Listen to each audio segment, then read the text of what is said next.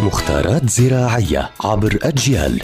نتعرف في كل حلقة على سر من أسرار عالم الزراعة وفلاحة الأرض مع المهندس الزراعي مجدي عبد الله يعطيكم ألف عافية. أهلا بكل متابعي ومتابعات أجيال عبر منصاتها المختلفة. رح نحكي اليوم عن الأسمدة العضوية وطريقة استخدامها وموعد استخدامها. مقصود بالأسمدة العضوية أي organic fertilizer السماد البقري السماد الدواجن السماد الأغنام.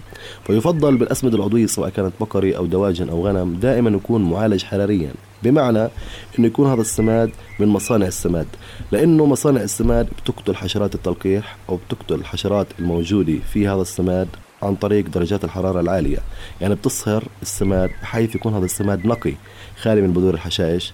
خالي من بذور الأعشاب ويكون جدا صحي وقوي.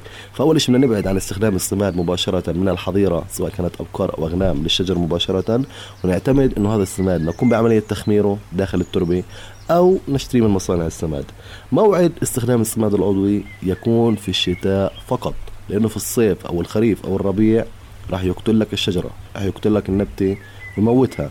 فيجب أن يسمد سماد الأبقار أو الدواجن أو الأغنام لشجرتك أو نباتاتك في الشتاء فقط لأنه هي بحاجة لمي. يعني متى أنت حطيت السماد على الشجرة هي بحاجة لمي فعندما يسقط المطر هذا السماد بتحلل.